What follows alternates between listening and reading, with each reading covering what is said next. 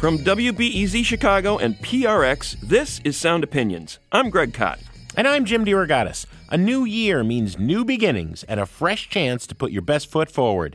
In that spirit, we'll highlight tracks that do the same thing from their very first notes.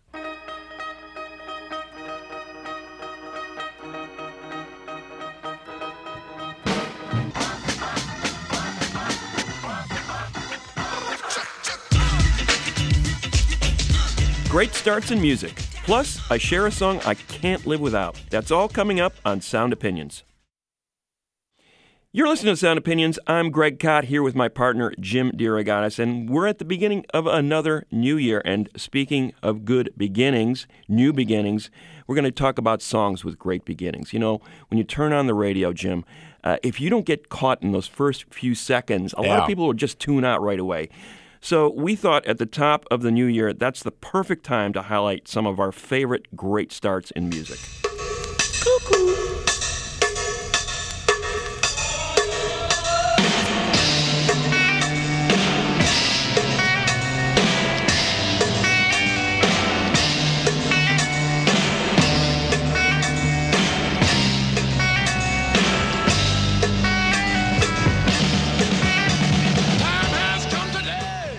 So, we're sharing a few of our favorite great starts in music. Greg, what is a great start? You know, specifically, it's a song that has a really distinctive appeal from the opening seconds uh, a catchy guitar riff, a particularly strong hook, an unusual bit of sampling or studio trickery. Think You Really Got Me by the Kinks.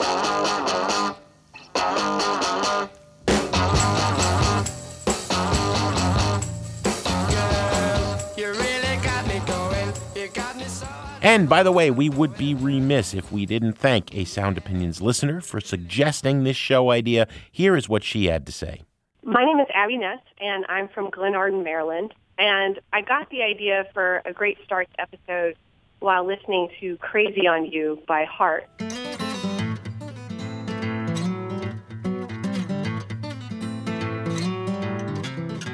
Um, it has that iconic guitar solo at the beginning of the song by Nancy Wilson um, that I've heard many times before, but this was the first time that I read on Wikipedia that she had actually titled that Silver Wheel, almost as if it was a separate song in and of itself, which was surprising to me because I've I've always thought of that intro as being integral to the rest of the song. Um, it kind of builds the suspense and intrigue that then resolves with that driving guitar part at the beginning of the Crazy on You part.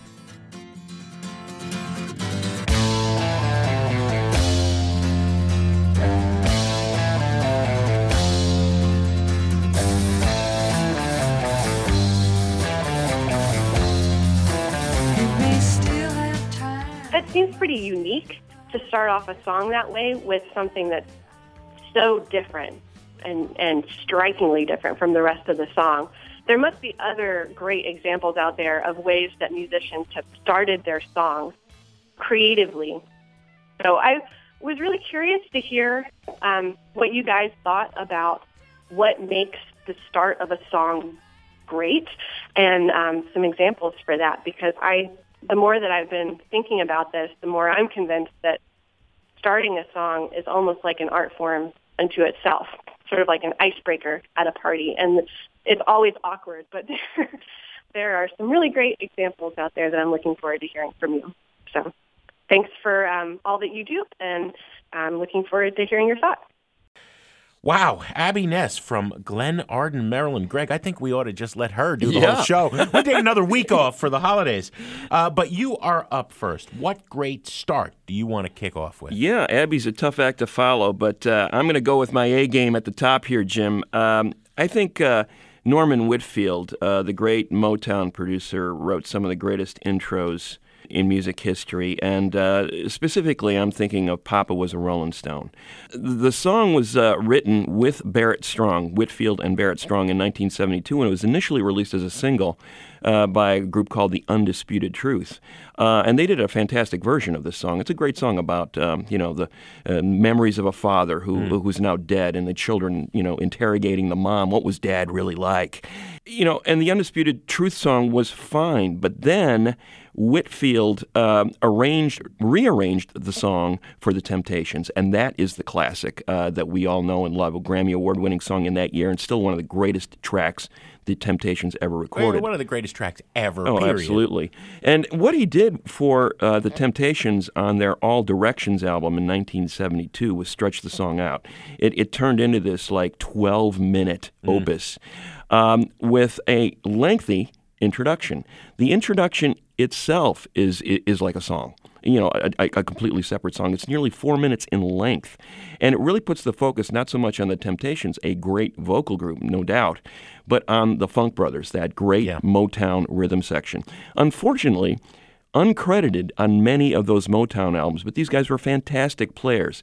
The key to Papa Was a Rolling Stone was this uh, initial bass figure created by a bassist that uh, seems to be in some dispute as to who exactly it was. Who was there in the Motown yeah. sessions that actually recorded this part?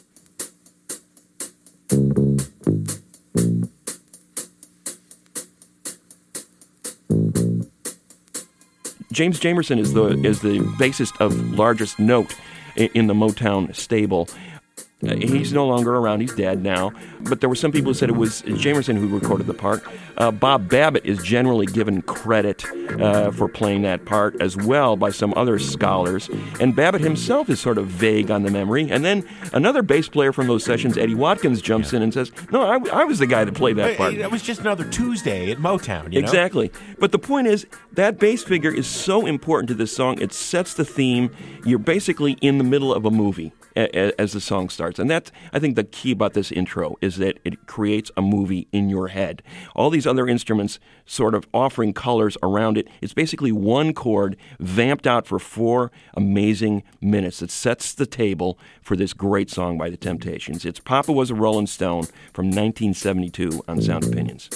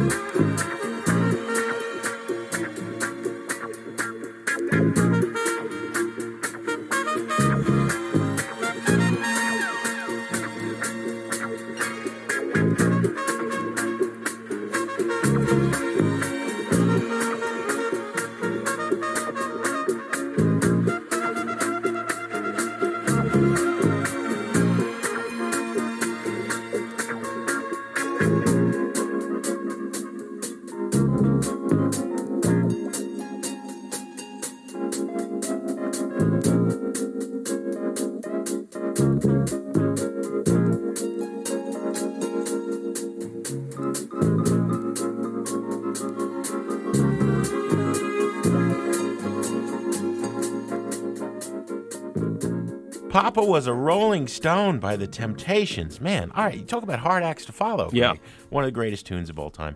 I um, you know, I chose for my great starts uh, those starts that when I hear the song again might be like in a far distant speaker at the Jewel supermarket. Okay, uh, could be on somebody else's Spotify playing too loud on their headphones. It is then stuck in my head as an earworm throughout the rest of the day, right? I am perpetually stuck on start when I hear these great starts. And number one of all time on my list, to the point where my beloved Carmel is going, Why are you singing that riff again? again? Really, right? Rocks off by the Rolling Stones, the opening track of the incredible 1972 double album Exile on Main Street. Uh, we did a classic album dissection of it not too long ago. Uh, it's a beginning to end masterpiece, of course, the Stones' epic double album of decadence and depravity, recorded in the basement of a, of a villa in the south of France that was once a Gestapo headquarters. The Stones are self destructing. The 70s are killing off the 60s myth of utopianism. It is just an amazing record. And I don't, I can't imagine at this point it starting any other way. Um, you have that killer Keith Richards guitar riff. And then you have Jagger sort of yowling like a cat whose tail has been stepped on. Yow, right? And it's the it's the ultimate moment encapsulating the now what six decade collaboration between mm. Jagger and Richards. Yeah. What makes that band magical when it's at its best? That guitar that sounds really like no other, and Jagger sounding like Jagger. And then, you know, how do you follow an opening lyrical couplet like this? I'm zipping through the days at lightning speed. Plug in, flush out, and fight and blank and feed. You know, Greg, there are, you know, Proustian sized novels that have not begun mm. with a sentence that great. Rocks Off by the Rolling Stones on Sound Opinions.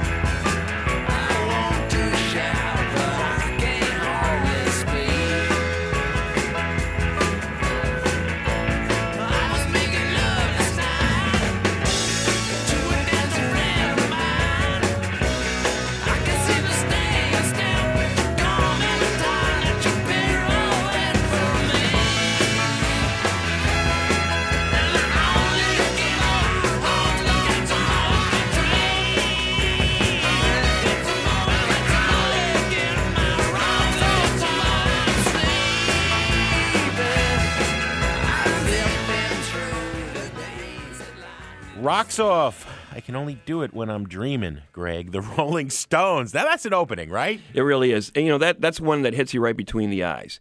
Uh, I'm going to go in the opposite direction with this next intro. Um, there, there, there's several different ways you can introduce a, a, person to a song, and one is that riff.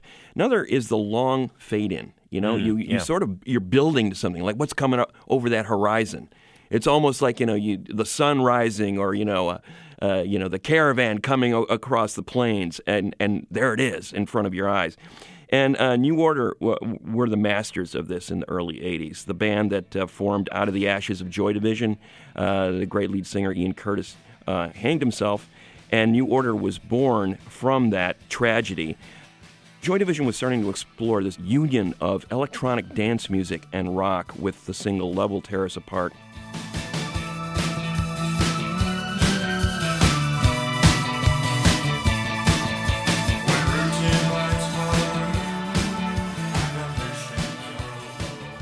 And New Order took that to the next level in their career. Their songs Ceremony, Temptation, and the one I'm going to play developed that sound uh, for the clubs. And uh, the song Blue Monday was really the apex of that whole mm. approach. They took a lot of cues from what they were hearing in the New York dance scene at the time, Arthur Baker in particular, uh, these DJ producers who were, who were inventing this, this new electronic sound that was taking over the clubs in New York. And they were bringing it to their native Manchester, combining it with, with the rock guitars. Bernard Sumner, the lead singer in the band, was really kind of a secret weapon in that he was uh, building his own synthesizers. So the synth bass line uh, on Blue Monday, really the key to the song, was on a homemade sequencer that uh, that Sumner built, and and uh, that was uh, threaded through the bass line on Peter Hook's bass, so that you had this combination of this bottom end combined with that insistent DMX drum machine uh, that created one of the great club hits of all time, with a great introductory uh, set of bars. New Order with Blue Monday from 1983 on Sound Opinions.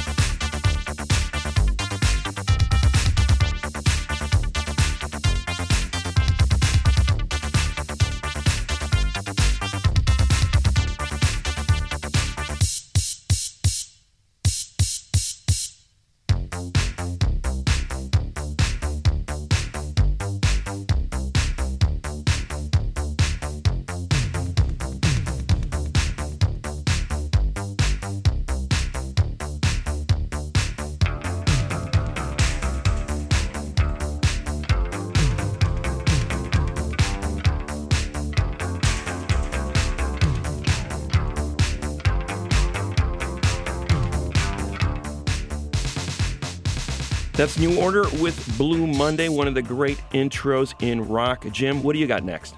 Greg, I'm going to play Hallelujah. Uh, we've talked about this song by several different artists. You know, there's the Jeff Buckley version uh, that many people love. Rufus Wainwright did it. Dozens of artists. It was, of course, originally written by the great Leonard Cohen. Uh, first released in 1984 on various positions. That album. Um, it was a sleeper. You know, Yeah. this song almost killed Cohen. He he uh, uh, wrote eighty different verses uh, for it and was working on it uh, for more than a decade. All right, and then John Cale, the incredible founder, co-founder of the Velvet Underground with Lou Reed. Revitalizes it, gives it an entirely new life in 1991. So, you know, uh, years after Cohen uh, put it out. And it's his version, I think, that captivated everyone's imagination. So many other artists who then go on to decide and cover it themselves, put their own spin on it. But from the very beginning, with that incredible stately grand piano, which Cale uh, brings a somberness to, even Cohen praised him for that. It was different than the Cohen version. There's a somberness, and of course, John Cale's rich Welsh baritone. You know, he tells us right at the beginning of this long song I've heard that there's a secret chord that David played and it pleased the Lord. then he turns it. But you don't really care for music, do you? Mm. Wow! Mm. And so the entirety of this epic track then makes the argument that if you don't care for music, the way that you and I and John Cale and Leonard mm. Cohen do, you're not really alive. Even to the point where, at one point later in the song, Cale uh, and Cohen give you the instructions for how to do it yourself. You know, they read out the chords, you know, the fourth, the fifth, the minor lift. And, you know, mm. it's like he's telling you, yeah, you can do this, man. At mm. least follow along with it. Hallelujah, the John Cale version from 1991 on Sound Opinions.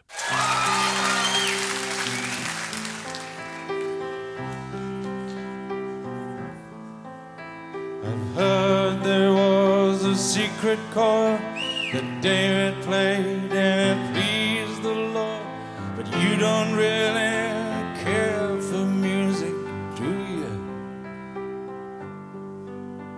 It goes like this the fourth, the fifth, the minor fall, the major lift, the baffled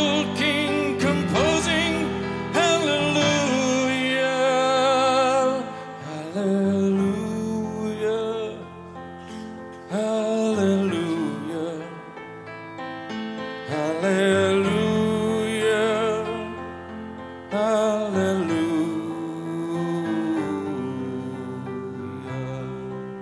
That is Leonard Cohen's Hallelujah as interpreted by John Cale, one of the great beginnings uh, by uh, Jim DeRogatis. We'll be back with more songs that put their best foot forward. That's in a minute on Sound Opinions from WBEZ Chicago and PRX.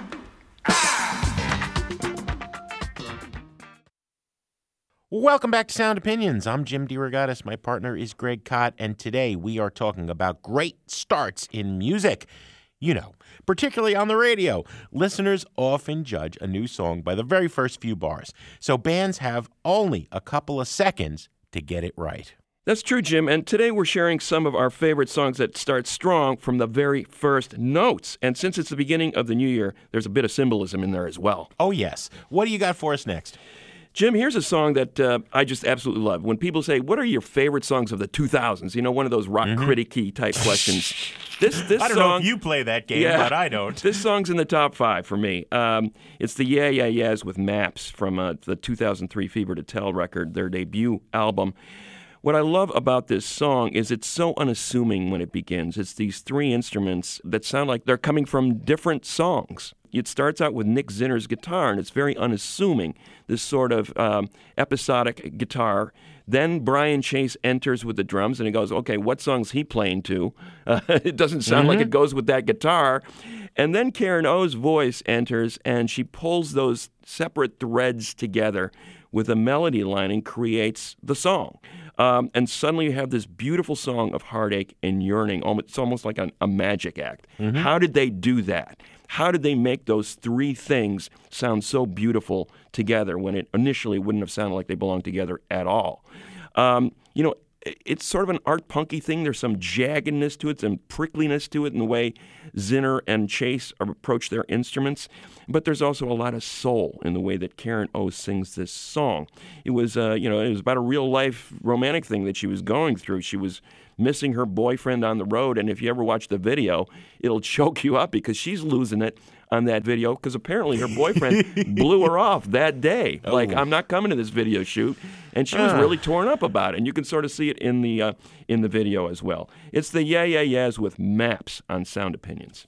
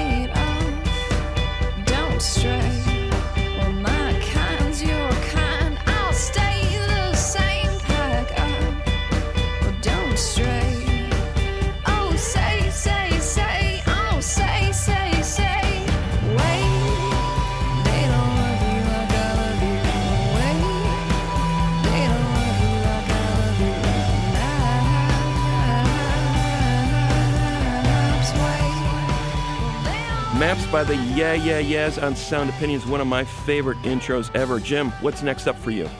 Greg, I'm going to play what I think is one of the most powerful couple of seconds uh, in musical history, as well as one of the most complicated. Fight the Power by Public Enemy. Uh, first released as a single in 1989 and then appears the next year on uh, PE's Fear of a Black Planet uh, album. Uh, of course, it was uh, key to Spike Lee's Do the Right Thing. Uh, that's why Chuck D wrote it and the group recorded it. Uh, Chuck paired uh, Public Enemy with uh, the great saxophone player Branford Marsalis, mm-hmm. who I don't think they had each other in their Rolodex before Spike Lee makes the connection the complexity of the way this song starts. Uh, there are literally hundreds of samples put together by that incredible production team, the Bomb Squad, some of them completely unrecognizable. The single most recognizable and longest sample starts the song. It's a uh, civil rights activist and famous attorney, Thomas T.N.T. Todd, with a little bit of uh, resonant, agitated speechifying that sets up the whole thing. And then, in the first three bars, we get this incredible assault of, uh, you know, really the the the best and most complex and richest sounds that hip hop can create. Um, they come from all over the place. We have a vocal sample that happens six times Pump Me Up. It's the title of a Trouble Funk song from 1982, but it's backwards mm-hmm. and you almost can't hear it. Uh, then you've got Branford coming in with the saxophone, which is uh, this sort of triplet part that is uh, you can barely hear because that's deep in the mix. We have a couple of these vocal exclamations Chuck, Chuck. And that's from a, a, a really deep cut, uh, The Dramatics in 1972. What you see is what you get. And then you get Chuck, right? He always said, and I don't know if this means, well, this means something to you because you're a basketball super fan. you know, I don't follow sports, but I grew up in the New York, New Jersey area. So Chuck always said he wanted to sound like Marv Albert. Mm. It was this great, resonant, uh, almost megaphone voiced sports announcer. Did basketball, right? right. right? Chuck, 1989, the number of another summer. And then you hear, you know, Flavor Flav, get down, right? Some of the funky drummer, right? James Brown's incredible drummers. Music hitting your heart because you ain't got no soul wow. You know, I mean, this is just as good as as uh, as pop music as hip hop mm-hmm. ever gets. Fight the Power by Public Enemy. Yet our best trained, best educated, best equipped, best prepared troops refuse to fight. Matter of fact, it's safe to say that they would rather switch than fight.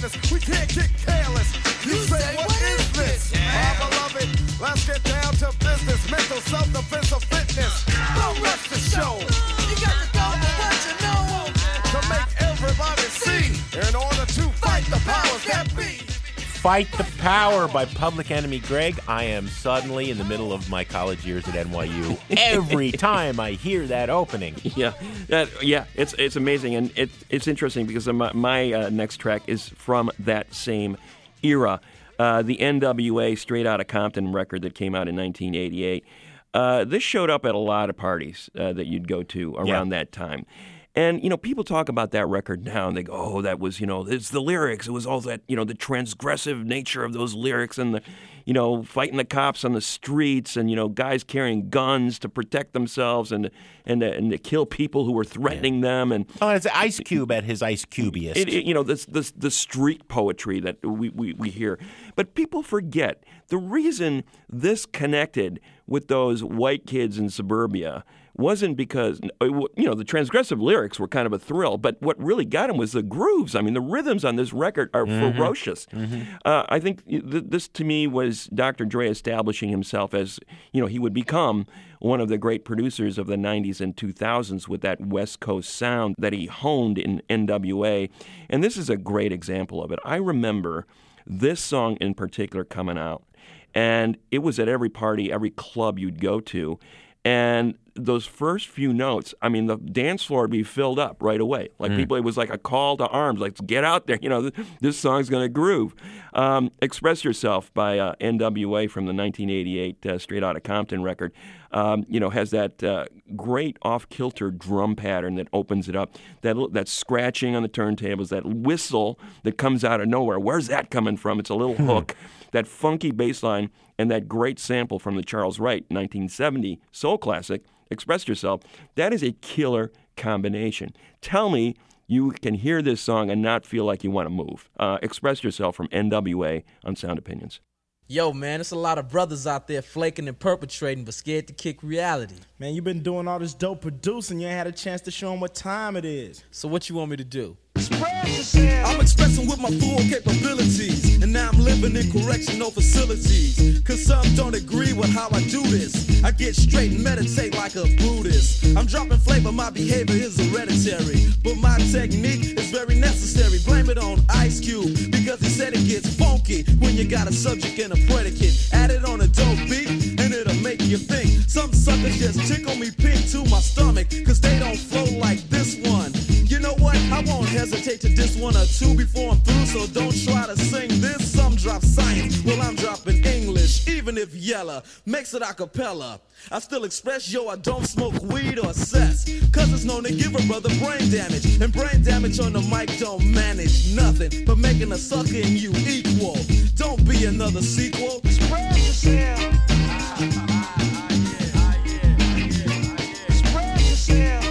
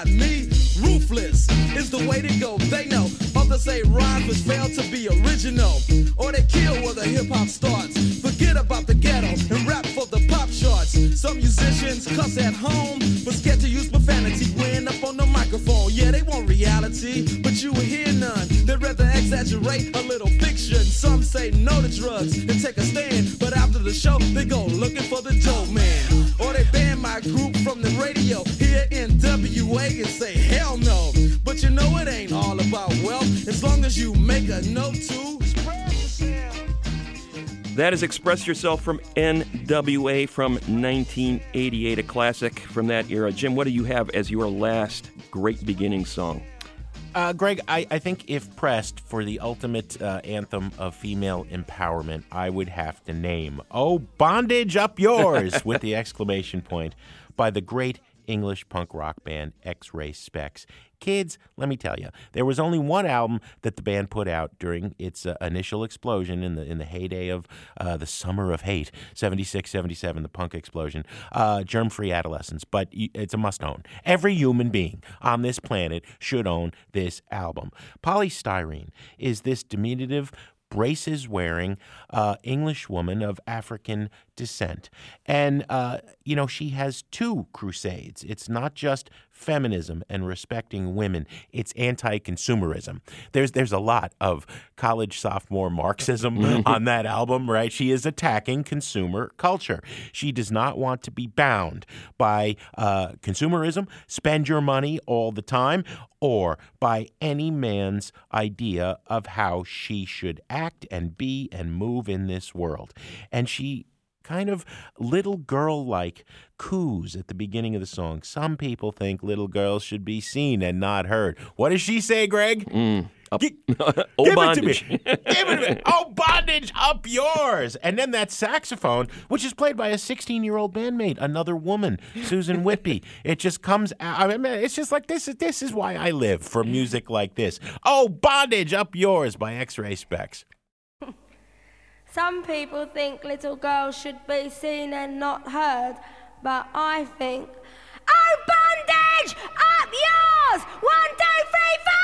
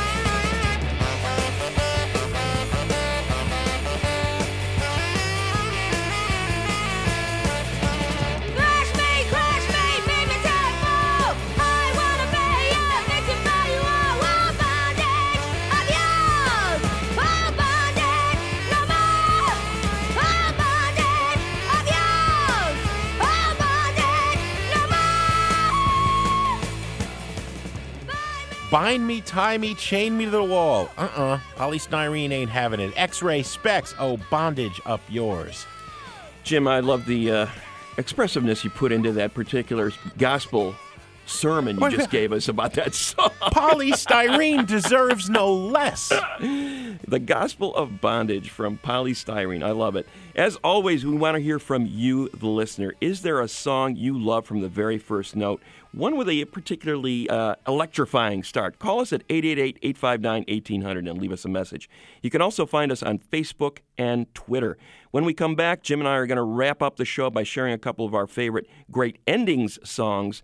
And I'm going to play another Desert Island Jukebox song. This one's uh, another mover, Jim. You're gonna you're gonna be on the dance floor for this song. I We're, guarantee we're it. starting a new year with I'm a little bit of energy. We, we need that energy, man. That's in a minute on Sound Opinions from WBEZ Chicago and PRX. Welcome back to Sound Opinions. I'm Greg Kot. He's Jim DeRogatis. And in honor of the new year, we've been talking about great starts in music. What kicks off a song with a great introduction? And uh, we've given some good examples, I think. But uh, now we want to end the segment by talking about the songs that end strongest. What are the best outros? Which songs have the greatest endings? Jim, why don't you start us off? You know, Greg, I am going to go uh, to a band that uh, I don't talk about much because I wrote a book about them. And it's kind of like I live with it so long. The same way you don't often talk about Wilco. Uh, the Flaming Lips have had so many eras in their long career. God, it's going on like 40 years now, right? You know, the 80s indie rock period, the 90s alternative, uh, the big theatrical Flaming Lips of, of recent uh, 20 years. Um, one of my favorite overlooked albums in their deep catalog is their fifth studio record, 1992, Hit to Death in the Future Head. Um, you know, they were on Warner Brothers at the time. It's almost a completely different band than it is today. Wayne Coyne's leading the group. Michael Ivins is on bass. Everybody else is different. Actually, some of the other players at that period would go on to uh, Mercury Rev. Um, the song The Magician versus the Headache is really typical of the Lips at this era. It is a twisted, psychedelic, inside out, upside down pop song. But the single most notable thing about it is the ending. Um, one of the guitarists, I believe it's future uh, Mercury Rev player Jonathan Donahue, uh, you know, captures a couple of notes or some noise or just a squawk on the guitar on a repeat loop pedal driven through Fuzzbox and who knows how many other pedals, right? And uh, it kind of lock grooves, right, for a couple of seconds at the end of this song. the album continues. The song happens in the middle of the record, and then that noise comes back for 29 minutes and 16 seconds at the end of the record. All right, so you know this is the period, uh, 1992, um, where where bands are doing this, right? You know, Dinosaur Jr. Uh, famously, uh, you know, Sonic Youth was big on this. Lee Ranaldo of Sonic Youth puts out a whole solo album that was only lock grooves. Vinyl was still a thing, so you had to get up after each of like 15 songs and move the needle because it locked on every groove. You know, and and there's just something if you were kind of nodding out, you know, uh, uh, in the psychedelic haze uh, of listening to this Lips album, and then that came on, uh, you know, it, it's like the worst alarm clock you ever had that you can't turn off. Right, right. Right. So this is the Flaming Lips, the Magician versus the Headache on Sound Opinion.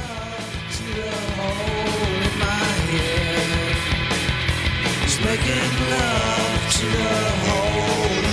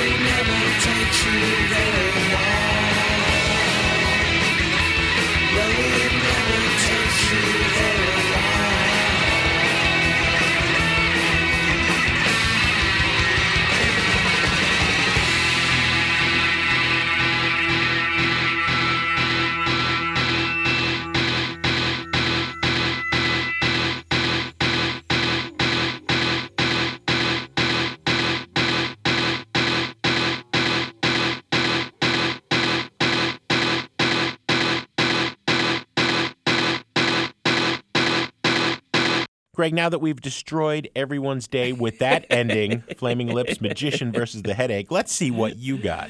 Jim, uh, I'm going to play a song that, uh, for many people, was um, made famous by the John Cusack movie High Fidelity. Yeah. Um, you know, it's this famous scene where he plays a record and a record store says he's going to play, he's going to sell a bunch of copies just by playing that record. Well, this is that record, and he focuses on the part of the song that I think is the best, which is that outro. Um, the great band from the UK, uh, Beta Band, uh, made a number of really fine records in the late 90s, early 2000s. Criminally uh, overlooked band, I think, uh, made a lot of great music um, that uh, would sneak up on you. And I think this, this, this song is a classic example of that. It starts out kind of scratchy and lo-fi. It almost feels like trip hop or you know, a lo-fi version of trip hop uh, around this time. And then from this unassuming beginning, it just slowly builds and builds and builds, and you feel things slowly shifting. Around three minutes in, this what you think is going to be the end of the song suddenly regains momentum. These guitar chords come in, and when the horn finally joins in, Yeah, yeah. now you've got something. Oh wow, this is really turning into Yeah. something cool. And then he adds these three lines of verse that basically just uh, turns into essentially a, a second chorus in the song. I will be your light. Those are the words you hear as the song repeats over and over again. And uh, man, you are just like, you know, you, you want to be at that rave, waving your hands in the air, and you know, I was. I was there. Yeah, it's it's a beautiful, I had the beautiful moment. pacifier and the glow stick. He actually, they actually did this in, in a big park in, in Chicago, opening for Radiohead. One of the greatest shows I ever saw. I, you were there too, I think. Yeah, and uh. With the the Baby Band and the was the opening band. Yeah, yeah. Here is the outro to "Dry the Rain" from the Beta Band on Sound Opinions.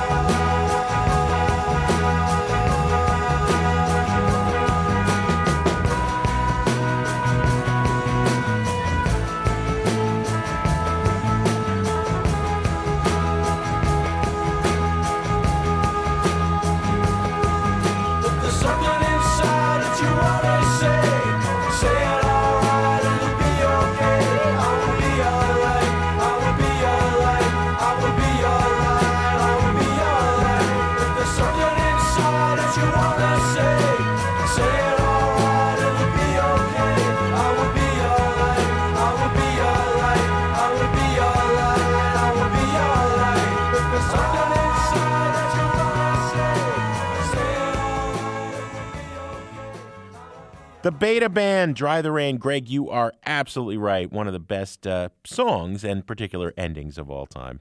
I tell you, little buddy, this whole island is bewitched.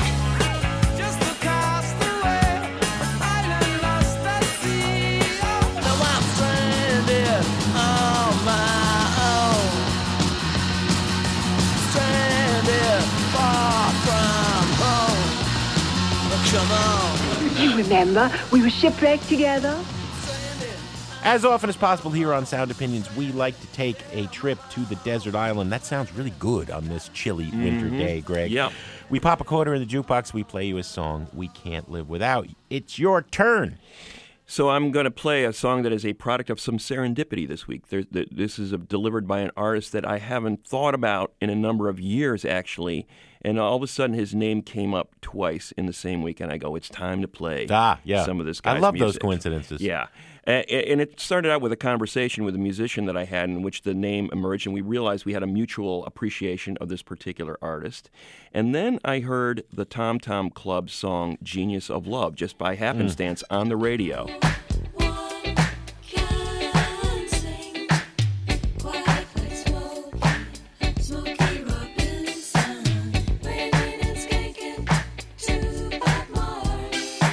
A song that they recorded in 1981.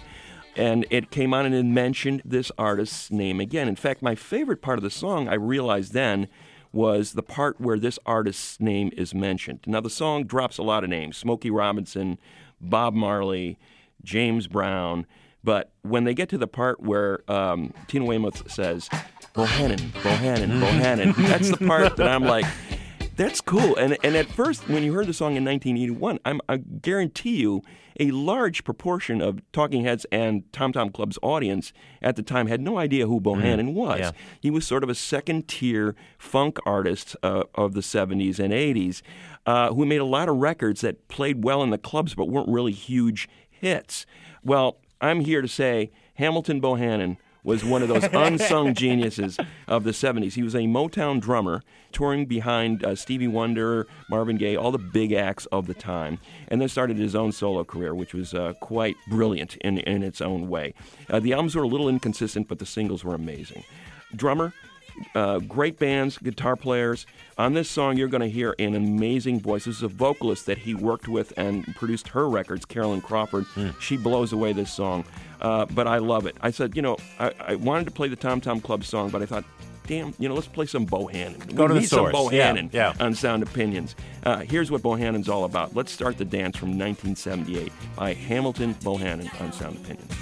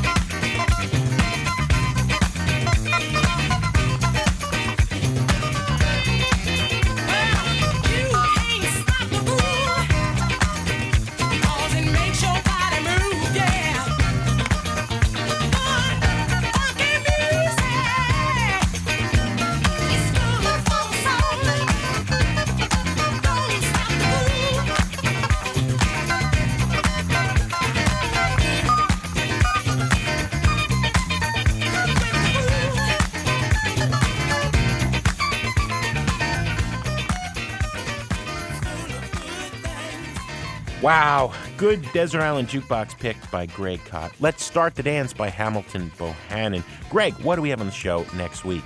Jim, next week we have an in-depth interview with Klaus Voormann, and if you haven't heard that name, uh, does uh, collaborations with the Beatles on albums like Revolver and George Harrison on All Things Must Pass ring a bell? Yeah, that guy. He played on all those records. That guy, and he's got a fascinating story. Download Sound Opinions wherever you get your podcast thingies. Thanks, as always, to our loyal crew Brendan Banaszak, Alex Claiborne, Ayana Contreras, and Andrew Gill.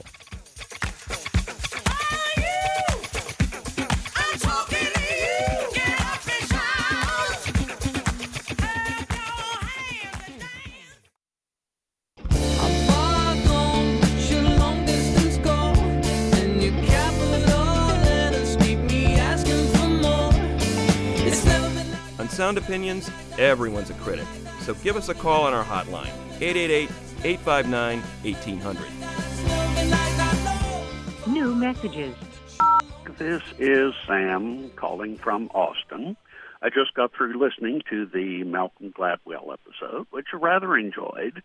And in reference to your debate over what's a critic versus what's a reviewer, uh, the SF writer Spider Robinson once observed that a critic is somebody who tells you whether a piece of work is capital A art. And a reviewer is somebody who tells you whether it's any good to listen to or read. I've always thought that was a very useful distinction and kept it in mind. This is Kathy from Chicago. During your show about duets, we were hoping that you might play John Prine and Iris DeMent in spite of ourselves. In spite of ourselves, we'll end up sitting on a rainbow.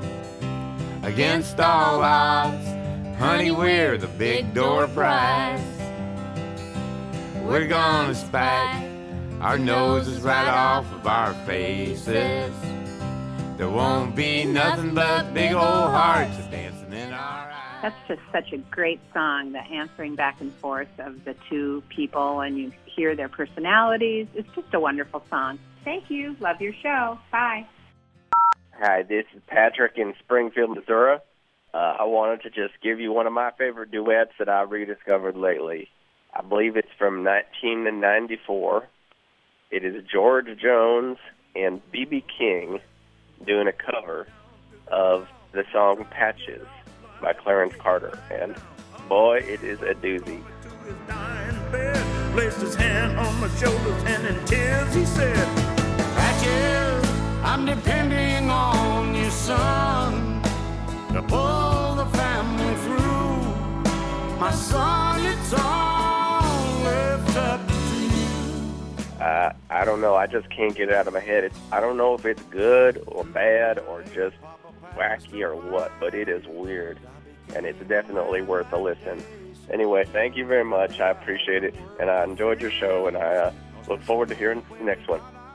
My name is Jenny. I'm from Brooklyn. I'm calling about the last week's show on um, singing couples.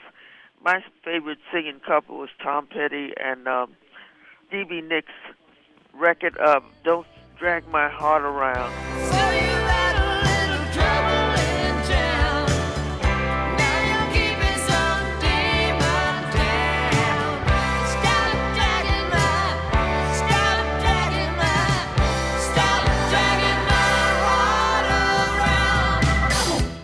It uh, it reminded me of a, a someone that I had um, that I didn't get along with, uh, and I felt the same way as the, those people in the song.